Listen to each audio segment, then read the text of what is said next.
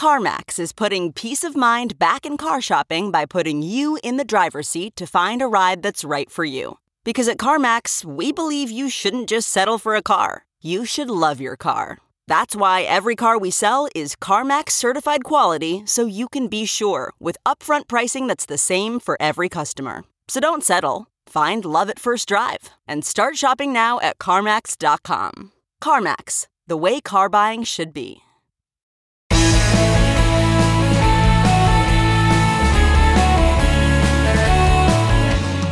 Hello, good friends. Happy New Year, and welcome to this first podcast of 2023. We start off with a bang a blockbuster report released by our good friend Hunter Walker, investigative reporter for Talking Points Memo, whom you also know as a regular guest on our Bill Press Pod Reporters Roundtable. While digging into the work of the January 6th Special Committee, Hunter obtained a trove of never before revealed texts between former White House Chief of Staff Mark Meadows and Republican members of Congress, all focused on keeping Donald Trump in the Oval Office. As Hunter reports, it's clear from those over 2,000 texts that at least 34 members of Congress, with full support and cooperation from the White House, were actively plotting for weeks on how to overturn the 2020 election, efforts that led directly to the violent assault on the Capitol on January 6. One thing for sure publication of the Mark Meadows text gives added weight to the committee's final report which refers Donald Trump to the Justice Department on four criminal charges and calls for blocking him from ever holding public office again. So, joining us today to kick off a new year of the Bill Press Pod, the man who broke the story of the Mark Meadows texts, Hunter Walker. Hunter Walker, Happy New Year and welcome to the Bill Press Pod. Welcome back, I should say. Happy New Year to you, Bill. Always good to be here. So, Hunter, you made a lot of news here while I was out of town over the Mark Meadows text. Tell us, first of all, how'd you get your hands on them and uh, what do they show? So, these are the text messages that Mark Meadows provided to the select committee that was uh-huh. investigating the January 6th attack. Um, and, you know, I need to preface any conversation um, about these texts by pointing out that, you know, they are not necessarily a complete record of what was in uh, mm. former Trump White House Chief of Staff Mark Meadows' phone. Um, they are what he and his legal team provided to the committee. Uh-huh. Yeah. Um, so the short answer to how I got it is he, he turned them over. Um, I then obtained them and verified them from multiple sources. Um, you know, one of the central mysteries of the whole thing is why Mark Meadows actually turned over these messages. Um, and I don't really have an answer to that. He he did not respond to any request to comment on the series of stories we did about these messages over at Talking Points Memo. Um, he was briefly cooperating with the committee about a year ago, uh, mm-hmm. and then he stopped. As you'll recall, they actually oh, yeah. you know referred him for criminal contempt charges. Um, so this brief window of cooperation from Mark Meadows yielded these messages, which investigators then dubbed the crown jewels because they just showed so much about the various plots to overturn the 2020 election. Um, but it's really a mystery, um, you know, why he turned them over, and it'll have to remain a little bit of a mystery how I got them. We don't uh, we, we, don't yeah. discuss our sources and methods beyond saying uh, we had uh, multiple sources on this. We are very certain that these were the genuine article. Well, I understand, but I mean, there's such a pile of them. You know, you you talk about 364 messages he received from over thir- at least 34 members of Congress and 95 messages that he sent to them. I mean, this was an this was an active back and forth with leaders of Congress, Republicans in Congress, to overturn the election, right? Well, you know, a couple specifications there. Um, first off, there were 2,319 messages total. Um, wow. Um, again, this is a partial record. We, oh, we, yeah. we see multiple indications in the conversations that, you know, uh, there's context that was missing, including discussions that mm. seem to begin and end sort of abruptly. We also see, um, notably with Congressman Scott Perry from Pennsylvania, moments where Meadows talks about switching to encrypted apps. Um, so we mm. don't have any window into those conversations. Um, and then also, you know, it was, I believe, 34 members of Congress um, whose messages we highlighted. And these were just the ones who texted with Mark Meadows about plans to overturn the election. Um, so, Whoa. so Whoa. those yeah. numbers you cited are just explicitly, you know, mm. conversations with members who are talking to him about the various plots to overturn the election. Um, and, you know, I think one of the reasons that was one of the first stories we did in this TPM series was, you know, that is, you know, 15 ish percent of the total trove. Um, clearly, you know, one of the biggest things going on here was Meadows coordinating with members about these efforts. And I should also say that, you know, the messages he turned over to the committee simply date from November 3rd, 2020, election day, through January 20th, 2021, uh, the day Biden took office. Um, so, you know, God knows how long these conversations were going for, but in that distinct period, we see two things. Um, one, that this strategizing with members of Congress and others to overturn the election began, you know, while the polls were still open, you know, on election yeah. day itself, at least. Um, and Whoa. it continued well after January 6th. I mean, hmm. notably, one of the messages that that we highlighted that's gotten a lot of attention um, is one from Ralph Norman, a South Carolina congressman. Um, and he was calling for martial law, which he misspelled, um, three days before Biden took office on January 17th. You know, so you see that kind of even after the violence at the Capitol and even after the backlash, there was still plotting going on. Yeah, and they were talking about, as you say, martial law about um, states appointing phony slates of electors. Uh, I mean, almost anything they could think of, right, to keep Trump in office. Well, you know, since we published these stories last month on Talking Points Memo, um, the committee has been out with their own final report, which is, I think, like 845 pages long. Um, and you know, one of the things that makes January 6th, and, and I use that as a catch all term, um, such a hard thing to talk about is there was such a multifaceted, multi pronged effort to overturn the 2020 election. Mm-hmm. You saw these legal challenges in various courts all over the country. You saw the violence at the Capitol. You saw, you know, Trump's effort to install Jeffrey Clark at the Justice Department, which Scott Perry was involved in. Um, you saw, you know, Phil Waldron, this sort of ex-military guy who worked closely with Michael Flynn and was apparently communicating directly with Mark Meadows. You know, he was one of these people advocating using this executive order um, about foreign election interference to mm-hmm. potentially mm-hmm. allow martial law. So, you know, there was, they sort of, I think the best way to sum it up, you know, is again to use that catch all term, the January 6th plot, and, and, to recognize that that wasn't just one thing. It was essentially a large group of people who threw everything at the wall and hoped something stuck. And at the very center of it, right? I mean, was Mark Meadows. He was he, he uh, from me for me right. He appears as the ringleader of this entire effort. At least people saw him that way, didn't didn't they? I mean, he was very clearly a central planning hub, um, and you know that's that's always, as you know, Bill. We've talked a lot, and I, I covered um, the entirety of the Trump administration as a White House correspondent. And the traditional role of the chief of staff is sort of to be that hub.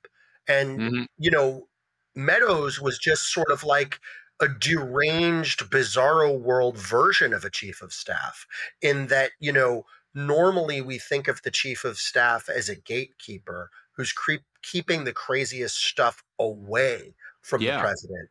And right. in Meadows' case, as much as we do see, you know, there are moments in these text messages where he, um, you know, talks about being dubious of the Dominion theory, which was one of the wilder conspiracy theories, yeah. even as he was open to others. Um, he was clearly, it, it, almost seems like he was involved in the effort to oust Sidney Powell, um, who was a member of the Trump legal team. But as much as there were these sort of moderating moments from Mark Meadows, he also very clearly, you know, was coordinating elements of the plot, you know, to the point that he, you know, brought various wild allegations to the DOJ. Uh, he describes doing that in these messages. Um, you know, he helped coordinate speakers for the January 6th rally on the ellipse, mm-hmm. even while being aware that, you know, members of Trump's own, own team had, you know, concerns that some of the partners were too fringe there. So he really, really was a central figure. But one point that I do think has been lost in all this, you know, I, I know we're going to dig into this a bit, but I also wrote um, the book, The Breach. I co-wrote this with um, Denver Riggleman, who was one of the former staffers on the select committee. Um, and Denver, who's also a former congressman. I mean, there's all yeah. a lot going on here. But but he um, he helped lead the phone team um, and the book, you know, has the backstory of how they obtained these text messages, but it also delves into some of the other telephone evidence that they got. And when you really look at the broader context of the link maps that were built by Denver and the J6 committee phone team, it becomes clear that really the central figure was Donald Trump himself. Uh-huh. Because yeah. all of these communications all of these links. You know, some of the craziest stuff happened in Oval Office meetings with figures like Powell, who was even too wild for Meadows. Um, mm-hmm. So, you know, I would I would say that Meadows was a key hub, but ultimately, quite literally, when we talk about the link maps of conspirators, all the lines went right up to President Trump himself. Looking at the text uh, that Meadows received from members of Congress, the ones that you cited, uh, there are two takeaways for me. One was that there were lots of allegations of voter fraud, but damn little evidence. number one. Number two, uh, even though Mark, Mark Meadows may not have taken all of them seriously, these members of Congress were were into really batshit crazy conspiracy theories, right? About Italy's role in this and China's role, and of course George Soros, right? Uh, and as you mentioned, Dominion. I mean, they were. It's a lot of nutty stuff. Well, that was one reason that I was so, you know, hell bent on publishing um, as many of these messages uh, as were noteworthy. Um, and it's one reason, you know, TPM really dedicated an extraordinary amount of effort to this series. I think we did over a dozen stories. We had five mm. reporters working on it. Um, the whole tech and design team made sure that you could see some of these messages, you know, as they appeared in your phone. Um, and part of the reason that was as they would have appeared in your phone. Um, and part of the reason that was so important to us is you know, along with all these new details that the text showed about sort of who and and and was involved in each element of this wild plot and you know when various uh, stages of the planning happened to me one of the most notable things is that they showed like a scary lack of information literacy and frankly intelligence from our nation's elected re- representatives. No, I mean I'm not kidding. Yeah. I mean, you know, when you talk about yeah. the Italy Gate theory, you know, um, that was one that was really popular with Scott Perry. But but the one that really sticks out to me, I mean, forget not knowing how to spell martial law. You know, we all dash off text really quickly. But I think you know the the the best examples two things um, that stand out to me from these text conversations you know that make me concerned about the acuity of some of these individuals. Or one, you know, Rick Allen. Um, and he's this Georgia congressman who was all over the messages. Um, and at one point, you know, he was promising to connect Meadows with a quote unquote source um, who had information about, you know, an alleged conspiracy to manipulate the votes that he traced back to Romania. Um, and and at one point he shared he shared you know his supposed you know proof of this scheme. And first, it was an article from 2005 about a driver's license data breach. So, you know, he's essentially arguing that, you know, 17 years later, this this relatively small data breach in one state, you know, had yielded enough actionable hmm. information mm. to um, mm-hmm. sway the election, which is absurd. But believe it or not, it got weirder from there. He also shared with Mark Meadows this 17 minute, you know, wild conspiracy theory video from some Romanian, you know, anti-vaccine activist um, who was sitting there with a guy who claimed to be an ex-Romanian military operative, and they were basically without even in this video, you know, without even pretending to wave paper at the screen or anything, they were essentially just by their mm. own word claiming that there had been this massive plot that involved like Ukrainian mules sneaking into the country and somehow casting 50 million votes. And and and Rick Allen seemed to buy into this. And so what's so crazy about that is like first off, you know, foreign sources are are so easily influencing an elected official simply by throwing crap out on YouTube he's not recognizing that 50 million people is like one sixth of the country. How could, you know, even if theoretically there was some organized plot with Ukrainians to sneak into the country um, and cast votes for people, how would that happen 50 million yeah. times with no notice? I mean, like these claims are laughable on this on their face, and he's buying into it, and he has no you know critical no apparent critical you know evaluation of the sources he's taking in and he's not the only one we saw Paul mm-hmm. Gosar, the Arizona congressman. Yep. He's literally passing along links to a website called Some Bitch Told Me. And this mm-hmm. is where he's getting his intelligence. This is where he's getting his information. So, you know, it really raises alarming questions about their intelligence, their judgment, but also how easy it is in the internet era to run an influence campaign that hits our elected representatives who apparently, you know, will just buy whatever they're watching wholesale, no matter who it's coming from, including foreign sources. I mean, I'm still creeped yeah. out by what I saw in these messages. But you also mentioned, I mean, there are those those nutty members of Congress, but there there are some that, well, at least have positions of leadership, deserved or not. I mean, Ted Cruz was involved in this in these texts. Jim Jordan, right? Mo Brooks. Um, not only were they involved, but you know those three guys you named in, in, in particular, along with a few other folks like Jody Hice, were cited as you know leading mm.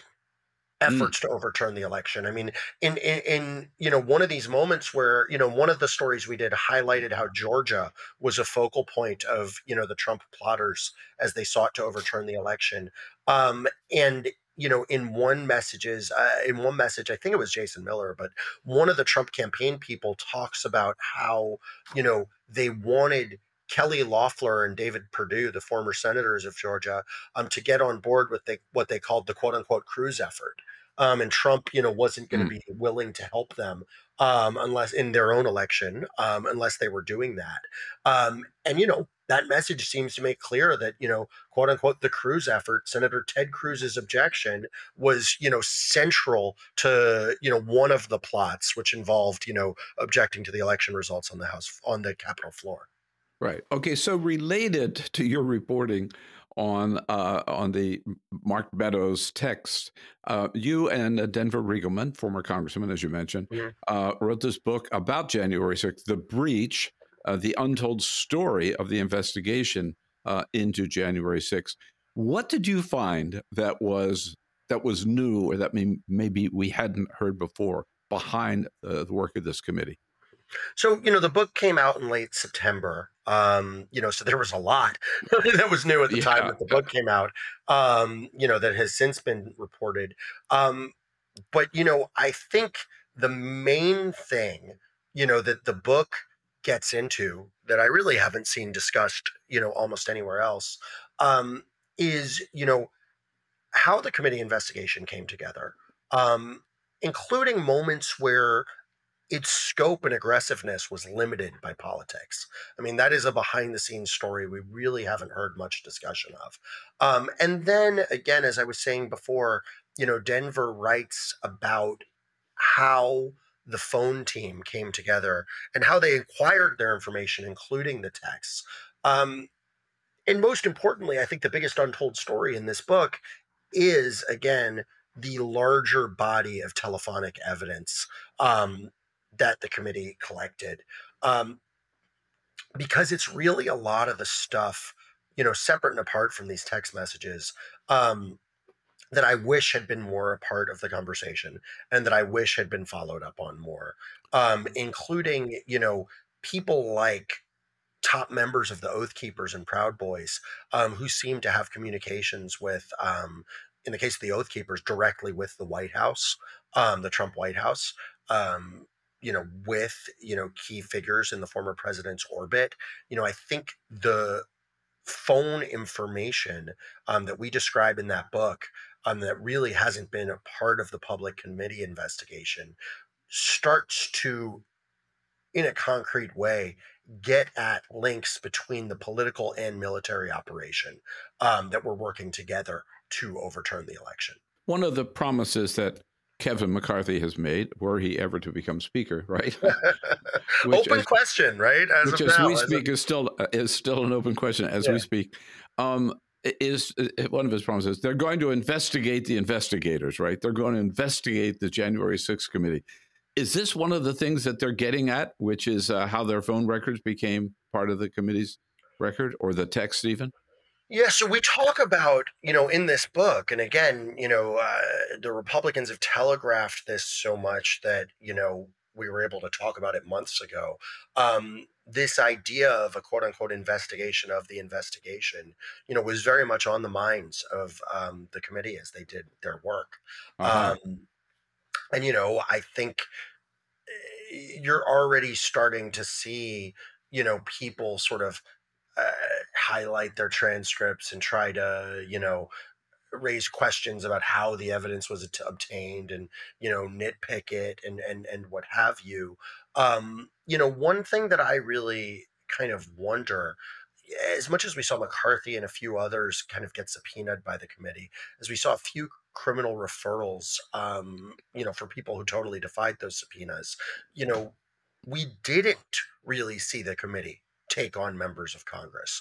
The role right. of these members of Congress was not really a big part of the public conversation to the point mm-hmm. that, you know, these texts came out on Talking Points memo, not, you know, in a committee hearing.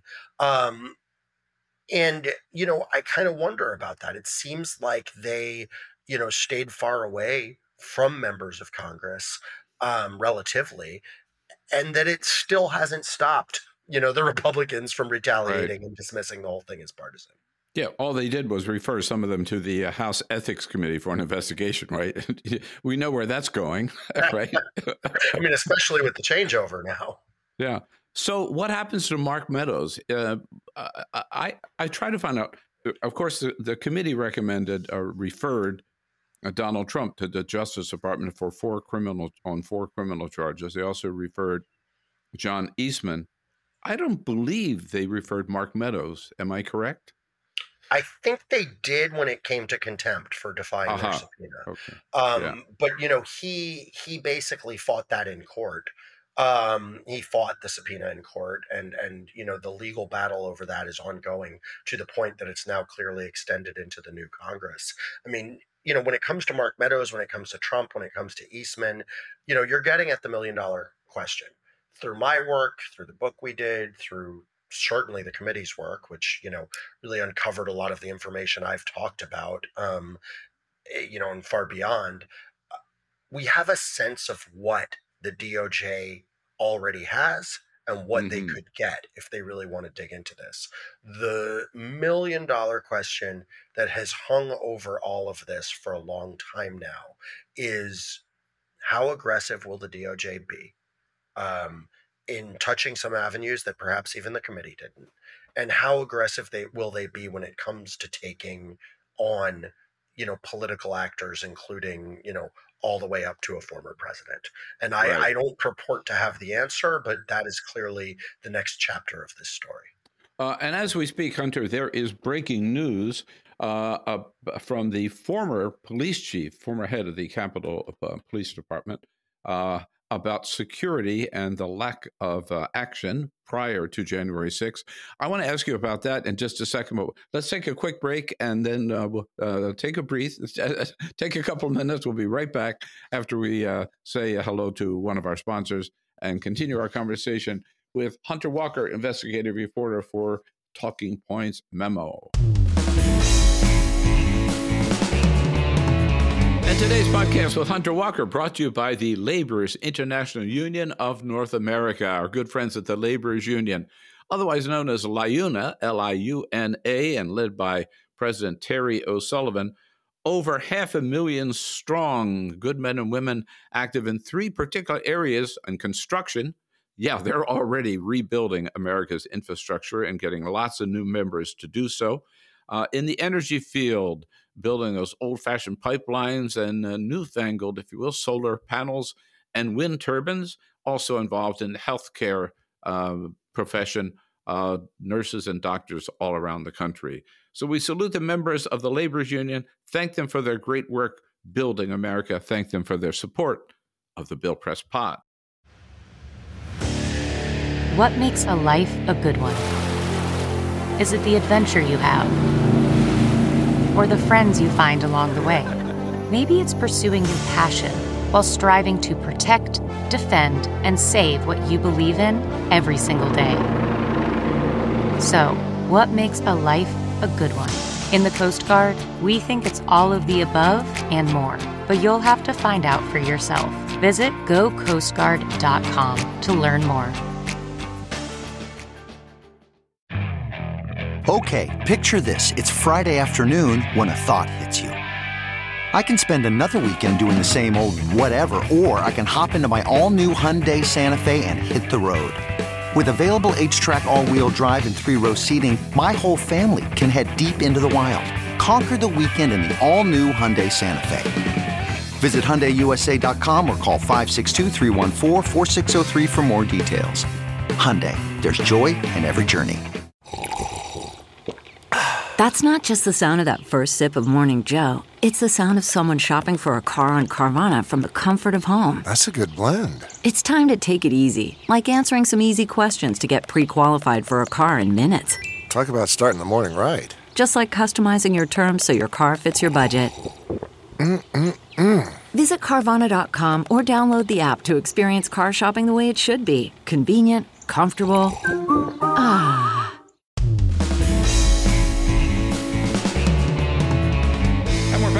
Today, uh, our good friend, uh, a regular member of our Bill Press uh, Reporters Roundtable on Friday, but uh, his main job, investigative reporter for Talking Points Memo, and author of the new book, uh, The Breach, The Untold Story. Author, I should say, with Denver Riggleman, co author of The Breach, The Untold Story of the investigation into January 6th.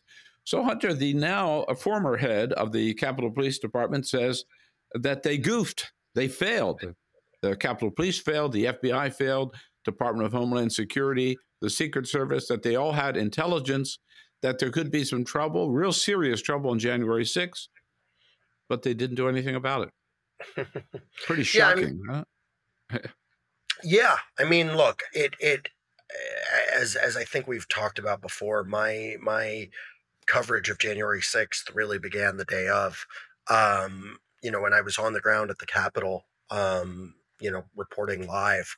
Um, and it was apparent to anyone who was there that day um, that there was a massive failure on the part of law enforcement. I mean, you know, people always ask me, "Were you surprised with how violent it got?" And it's like, no, um, you know, I was wearing a helmet. Like, like, you know, th- there had been weeks of violence in DC, um, months, arguably. Um, there was all sorts of online chatter, um, and then separate and apart from that when the fighting did break out at the capitol you know there was clearly hours of delays um, in getting the national guard in and even delays in getting the dc police in. Um, yeah. so yeah there were definitely failures. Um, we did delve into this a bit um, in the breach um, as it was you know part of the committee's mandate to investigate that and they have done so um, and you know Russell Honore, the the former general, everybody will remember from um, Hurricane Katrina, also put together a report um, on some of the failures. And you know, there's a lot to digest there. I think one of the reason it hasn't been necessarily a bigger part of the conversation is that there's no easy or convenient political narrative about you know what went wrong and how um, there clearly wasn't enough action on intelligence from the capitol police um, dc the metropolitan police and mayor muriel bowser you know in part influenced by uh, 2020 where we saw you know months of protests in cities all around the country, civil rights protests. I mean, a mm-hmm. very heavy handed federal response from the National Guard and sort of unmarked agencies sent in by the, the Trump administration. Uh, Muriel Bowser had in the days ahead of January 6th actually said, please do not send in the National Guard. Mm. Um, so that's mm. part of what went wrong here. At the same time, you know, when it became apparent they needed to get sent in, President Trump clearly didn't do anything, as the committee has documented in great detail. Um, but others had the authority to do so, and the Pentagon didn't get the guard in there quick enough. Meanwhile, you know, who has oversight um, of the Capitol Police? Well, the House and Senate Sergeant at Arms, which in the old Congress, um, you know, was overseen by Republicans and Democrats. Both Pelosi and, and McConnell mm-hmm. had a leadership role there. So it was messy. I think, you know, my overall takeaway is that, you know, DC, and I say this as a former resident, DC is hampered by, you know, the hodgepodge, just the amount of agencies that are responsible right um, for for situations in the Capitol. I mean, the MPD doesn't even have permission to go up into the Capitol complex without coordination, right? The National Guard is not overseen by the mayor or the go- you know the mayor who essentially is the governor uh, as far as DC is concerned. It's overseen by the White House. That's not normal for anywhere else. So I think you know DC long term probably needs I mean, first off, statehood for a million reasons. Thank um, you. Um, Thank you. But, Thank you. Yeah. But that would get to a more streamlined law enforcement response. Um, and then also, I mean, this was a big um, conclusion from the Honore group. The Capitol Police needs more resources in general and more resources focused on intelligence. Yeah. Uh, just a quick point on that. Were uh, the district a state, actually, uh, that uh, Mayor Bowser could have called out the National Guard herself, right? Even though she may have been reluctant beforehand to do so, without having to go to the Pentagon. She didn't have that authority, uh, being just the mayor of the district. By the way, I, I haven't had a chance to see uh, Chief Sund's book. I'm sure you haven't either.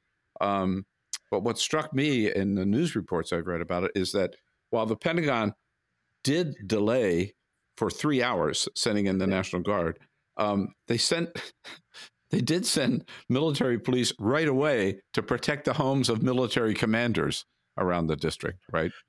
Uh, yeah, yeah, and, and and again, taking you know, care of their own, ignoring Congress. Yeah, I I I do judge Bowser sort of harshly um, for some of the mistakes that happened here, but you know it, it's important really to remember that backdrop because as much as I covered January sixth, I also covered the months of George Floyd protests in D.C you know, and and there was a lot of violence in the city, um, and a lot of that came on the part of you know the law enforcement who responded including i mean people forget this story but the trump administration was so heavy handed that not only did they send in the National Guard to deal with the Black Lives Matter protesters, but they sent in people from the Park Police, the mm. Bureau of Prisons, the DEA. I mean, the full alphabet soup of federal agencies was on the ground.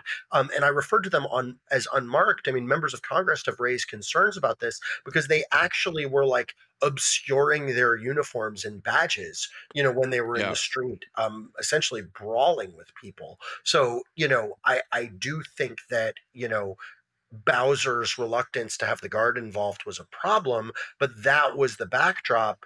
And sort of as you're pointing out, both when it came to the civil rights protests and when it came to January 6th, DC's government would have had more control over the response if it was a mm-hmm. normal state government. Right. Now, uh, Hunter, I can't let you go without asking you about the story that has um, just absolutely captivated all of us uh, during this holiday season the talented Mr. Santos. I mean, oh you. You've been you've been reporting on George Santos and diving in, uh, in addition to everybody else, the New York Post, New York Times first, New York Post, the, po- uh, the Washington Post. Did you find anything, anything that George Santos said that was true about his family or himself or his financial career? I mean, you know, I was I was about to say to you, I was about to say to you that you know eh, while claiming other ethnicities, he said he's Brazilian, which does seem to be true. But that's not even really correct because, like, one of the stories I did for TPM highlighted this old interview where, you know, Santos a bragged about his role at a company that was later outed as you know an alleged pyramid scheme.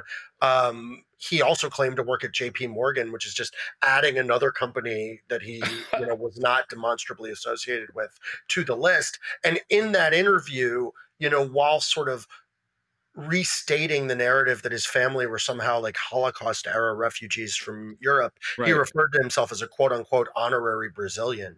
So oh. I can't even say that like he's properly said anything about where he's from or what he's done in his life. It, it is just a staggering, staggeringly bizarre story.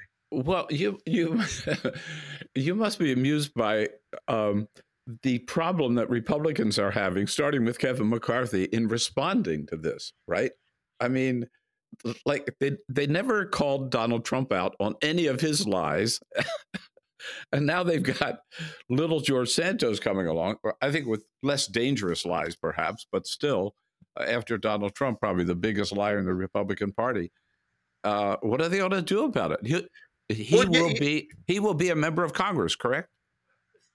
As of now, yes. And I think, you know, part of the problem for Republicans is that they have this narrow House majority now this year. Um, and they won that majority in New York. Yeah. Um, and they yeah. won that majority particularly on Long Island, where, you know, Santos was mm-hmm. one of the, the new Republicans who got seats. Um, and so, you know, as much as he is an embarrassment, he is vital to their new majority. At the same time, I mean, here in New York, um, you know, I moved back up here and I've, I've covered New York politics for a long time. Democrats are also under a lot of pressure over this because, you know, Sean Patrick Maloney, um, the upstate congressman who was the former D-Trip chair, um, and Jay Jacobs, the the state party chair, you know, have both faced a lot of heat for how Democrats lost ground in one of the bluest states in the country amid an otherwise historic blue wave. And Jay Jacobs, you know, this pretty uh, wonky in New York stuff, but he's a Long Island guy. That's supposed to be his backyard. Mm-hmm. Um, mm. And, you know, he seems to have not you know, just totally dropped the ball here. Um, you know, yeah, the New York Times did vault this into the spotlight, but the local paper out there was actually covering this, you know, and raising questions about this guy. And somehow New York Democrats and their apparatus, you know, didn't amplify that, didn't catch on to it. Um, I was looking at the D Trip, you know, briefing on George Santos, um, and it literally said next to huge chunks of his resume, quote unquote, unknown and no one over there where it's their job to do research you know double check that or saw it as a problem. So as much as you know the national media dropped the ball here so did new york's democrats and so did the national party. Was there any now you you, you I read your article about some of the business dealings he had uh, you know associated with some pretty shady uh, companies uh, to say the least right? Was there any illegal activity you think? Do you see any sign of that? Or yeah, what, what I will say to you right now on January 2nd, Bill, is this. I am personally continuing to look at George Santos. Okay. Okay. Good. That's Good. where we'll leave it. Let's leave it there. yeah. Okay. Well, well, let us know what you find Stay out. Stay tuned I, to Talking Points memo for more George Santos coverage. And uh, uh, by the way, I might add, you're not the only one who's continuing to look into him, right? Because there's still a, a lot of questions. I mean, the one point that you raised in the last article I read of yours is that one year he's got like an annual income of $55,000 and the next year he's got an annual income of I don't know millions right? Yeah so so this surge in income that by the way he seems to have used to donate money to his own campaign so it was kind of you know pivotal in his win. I mean he he unsuccessfully ran in 2020 now all of a sudden he's got a lot more money he pours it into his own campaign. It is all tied to this you know mysterious company the DeVolder organization um, which he described as his family firm but you know I really dug into it at TPM, and none of the paperwork shows anyone from his family. It, in fact, only shows executives from this firm, Harbor City, where he did work, where, as, as I've uh, reported he he bragged about being the quote unquote head guy for New York City, and according to an SEC complaint, Harbor City was a total Ponzi scheme. Um, mm-hmm. Um, so there's this unsavory cast of characters all over the paperwork, you know, for George Santos Santos's company um, that seems pivotal to his run. And then, even more interestingly, there are links and ties between that business and some of these former Harbor City executives and other Republican congressional campaigns. So, yeah, I think this story, I, I, I think my hunch, we'll say it that way, my hunch is that it goes beyond George Santos and that it will get even bigger. And of course, he, uh, Mr. Santos did tell the New York Post when he was asked about this by uh, their reporter, quote unquote, I am not a criminal.